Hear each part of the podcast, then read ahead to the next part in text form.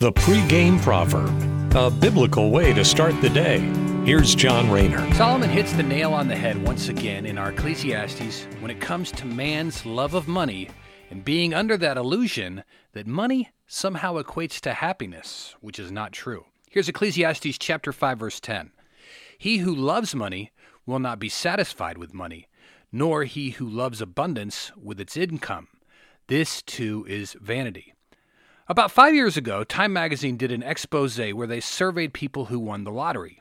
Jack Whittaker won the West Virginia Lotto in 2002, only to have both his daughter and granddaughter die of overdoses a couple of years later. Whittaker said, My wife wishes we had torn that winning ticket up.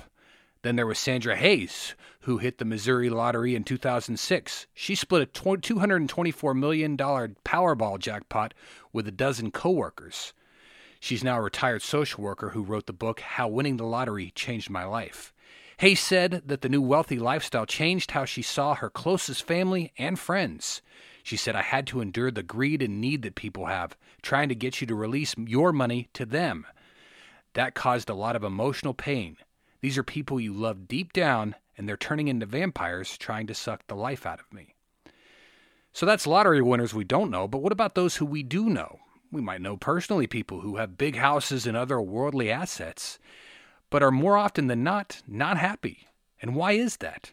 Because money has become their God. Jesus also speaks on this when he tells us, No one can serve two masters, for you will hate one and love the other. You'll be devoted to one and despise the other. You cannot serve God and be enslaved to money. Matthew chapter 6 verse 25. This points to the reality that money and wealth fade over time, but God's kingdom is forever. So let us not get caught up in the material things of the world, even though in advertising and social media, they're constantly being dangled in front of us. But we got to remember that they wither and fade over time. A new car is not new forever, there's always a new model coming out every year.